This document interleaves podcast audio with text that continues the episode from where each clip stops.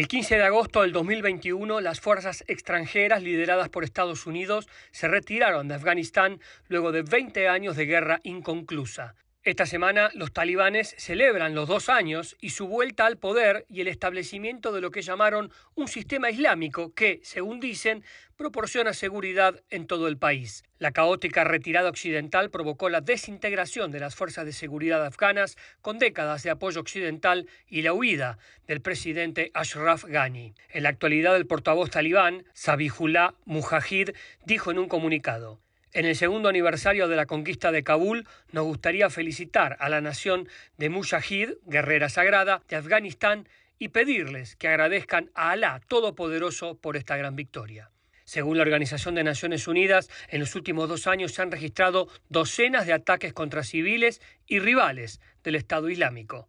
La situación es realmente lamentable para las mujeres quienes, durante las dos décadas de gobierno respaldados por Occidente, gozaron de amplios derechos y libertades, sin embargo, hoy su situación, marcada por la represión, se ha vuelto insostenible. Mahbuba Sareja, activista y periodista afgana, compartía su preocupación.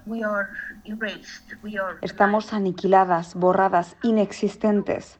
No tenemos derechos. El papel de la mujer, las reuniones de mujeres, se han vuelto una amenaza. Es increíble que esté ocurriendo esto. Terrible. Por su parte, Amina Mohamed, subsecretaria general de la ONU, lamentó que este corto periodo fue suficiente para cambiar la vida de las mujeres y niñas afganas, socavando sus derechos y su futuro. El martes, que fue declarado feriado, talibanes simpatizantes y algunos residentes de Kabul se reunieron en las calles con desfiles de soldados y niños ondeando banderas en blanco y negro. Desde que los talibanes regresaron al poder, las niñas mayores de 12 años fueron excluidas de las clases en las escuelas. También han impedido que la mayoría del personal femenino afgano trabaje en agencias de ayuda y se han cerrado salones de belleza, prohibido el acceso de mujeres a los parques y reducido los viajes de mujeres en ausencia de un tutor masculino. En tanto, los talibanes defienden que respetan los derechos de acuerdo con su interpretación de la ley islámica. El periodismo también se ha visto significativamente reprimido y la detención de trabajadores de los medios y activistas de la sociedad civil ha hecho sonar la alarma de grupos de derechos humanos.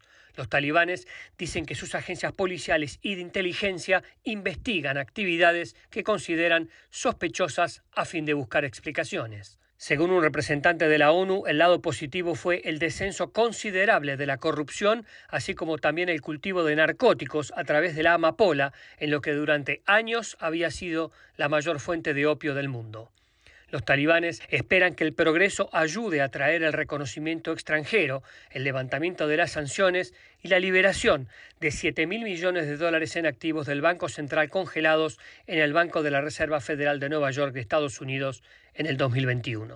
Gustavo Cherkis, Voz de América, Washington, D.C.